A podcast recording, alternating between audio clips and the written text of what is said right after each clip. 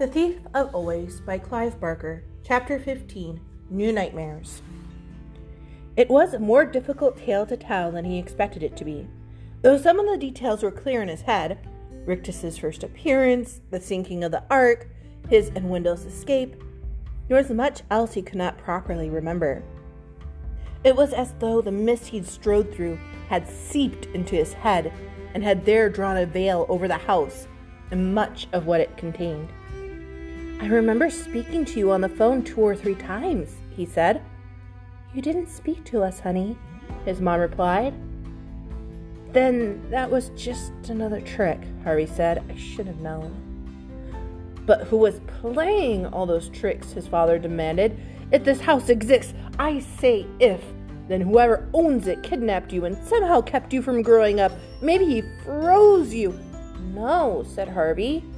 It was warm there, except when the snow came down, of course. There has to be some sane explanation. There is, said Harvey. It was magic. His father shook his head. That's a child's answer, he said, and I'm not a child anymore. And I know what I know, said Harvey firmly. It isn't very much, honey, his mom said. I wish I could remember more. She put a comforting arm around his shoulder. Never mind, she said. We'll talk about it when you've had a rest. Could you find this house again? his father asked him. Yes, Harvey replied, though his skin ran with chills at the thought of going back. I think so. Then that's what we'll do. I don't want him going back to that place, his mother said. We have to know it exists before we report it to the police. You understand that, don't you, son? Harvey nodded. It sounds like something I made up, I know. But it's not. I swear it's not. Come on, sweetie, his mother said. I'm afraid your room's changed a bit, but it's still comfortable. I kept it just as you left it for years and years, hoping you'd find your way home. Then I realized if you ever did come back, you'd be a grown man and you wouldn't want it decorated with rocket ships and parrots. So we had the decorators come in. It's completely different now. I don't mind, Harvey said. It's home, and that's all I care about. In the early afternoon, as he slept in his old room, it rained, a hard March rain that beat against the window and slapped on the sill. The sound woke him. He sat up in bed with the hairs at his nape prickling and knew that he'd been dreaming of Lulu.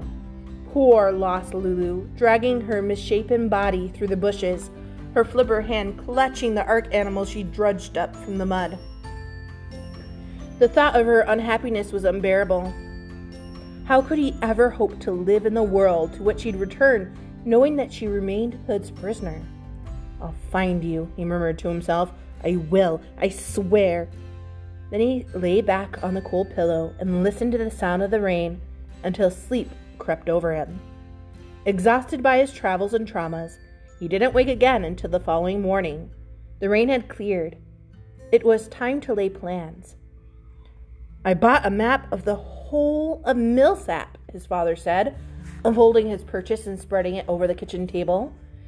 There's our house. He had already marked the place with a cross. Now, do you remember any of the street names around Hood's place? Harvey shook his head. I was too busy escaping, he said. Were there any particular buildings you saw? It was dark and rainy, so we just have to trust to luck. We'll find it, Harvey said even if it takes all week. It was easier said than done. More than three decades had passed since he first made his way through the town with Rictus, and countless things had changed. There were new plazas and new slums, new cars on the streets, and new aircraft overhead. So many distractions, all keeping Harvey from the trail. I don't know which way is which, he admitted, after they'd been searching for half a day. Nothing's the way I remember it. We'll keep going, his father said. It'll all come clear. It didn't.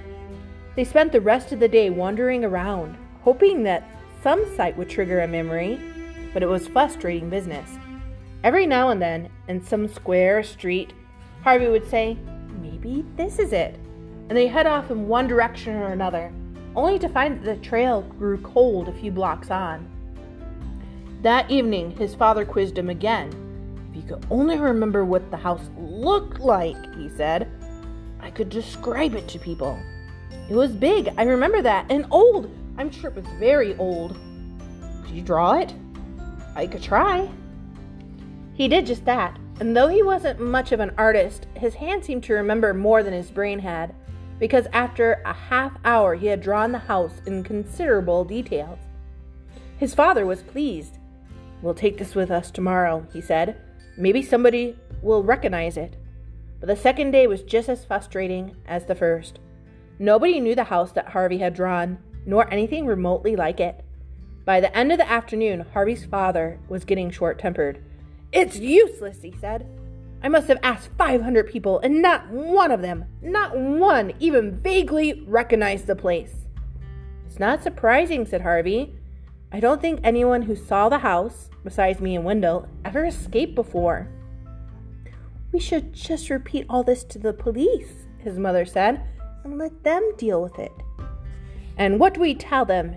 His father said, raising his voice that we think there's a house out there that hides in the mist and steals children with magic. It's ridiculous. Calm down, calm down, Harvey's mother said. We'll talk about this after we've eaten. They trudged home, ate, and discussed the whole problem again, but without finding any solutions. Mr. Hood had laid his traps carefully over the years, protecting himself from the laws of the real world. Safe behind the mist of his illusions, he'd most likely already found two new and unwitting prisoners to replace Harvey and Wendell. It seemed his evil would go on undiscovered and unpunished. The following day, Harvey's father made an announcement. This search is getting us nowhere, he said. We're going to give it up. Are you going to the police? His wife asked him. Yes, and they'll want Harvey to tell them everything he knows it's going to be difficult, son. They won't believe me, Harvey said. That's why I'm going to talk to them first, his father said. I'll find somebody who will listen. He left soon after breakfast with a worried expression on his face. This is all my fault, Harvey said to his mom. We lost all that time together just because I was bored. Don't blame yourself, she said. We're all tempted to do things we regret once in a while. Sometimes we choose badly and make mistakes. I just wish I knew how to unmake it, Harvey replied. His mother went out shopping in the middle of the morning and left Harvey haunted by the thought was there some way to undo the damage that had been done? To take back the stolen years and live them here? With the people who loved him and whom he loved dearly in return? He was sitting at his bedroom window trying to puzzle the problem out when he saw a forlorn figure at the street corner. He threw open the window and yelled down to him, Wendell! Wendell! Over here! Then he raced downstairs. By the time he opened the door, his friend was on the step, his face red and wet with tears and sweat.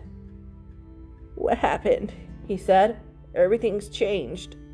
His words were punctuated by hiccups. My dad divorced my mom, and my mom's so old, Harvey, and fat as a house. He wiped his running nose with the back of his hand and sniffed hard. It wasn't supposed to be this way, he said. Well, was it? Harvey did his best to explain how the house had deceived them, but Wendell was in no mood for theory. He just wanted the nightmare to be over. I want things the way they were, he wailed. My dad's gone to the police, Harvey said. He's going to tell them everything. That won't do any good, Wendell said despairingly. They'll never find the house. You're right, Harvey said. I went to look for it with my mom and dad, but it was no use. It's hiding. Well, it's bound to hide from them, stupid, Wendell said. It doesn't want grown ups. You're right, Harvey said. It wants children, and I bet it wants you and me more than ever. How do you reckon that? It almost had us. It almost ate us alive. So you're you, you, you think it's got a taste for us? I'm sure of it. Wendell stared at his feet for a moment. You think we should go back, don't you? I don't think any of those grown ups, my dad, your mom, the police, are ever going to find the house. If we want all those years back, We have to get them for ourselves. I don't much like the idea, Wendell confessed. Neither do I, he said, thinking as he spoke that he'd have to leave a note for his mom and dad so that they wouldn't think his return had been a dream. We have to go, he said. We don't have any choice. So when do we start? Now, said Harvey grimly. We've lost too much time already.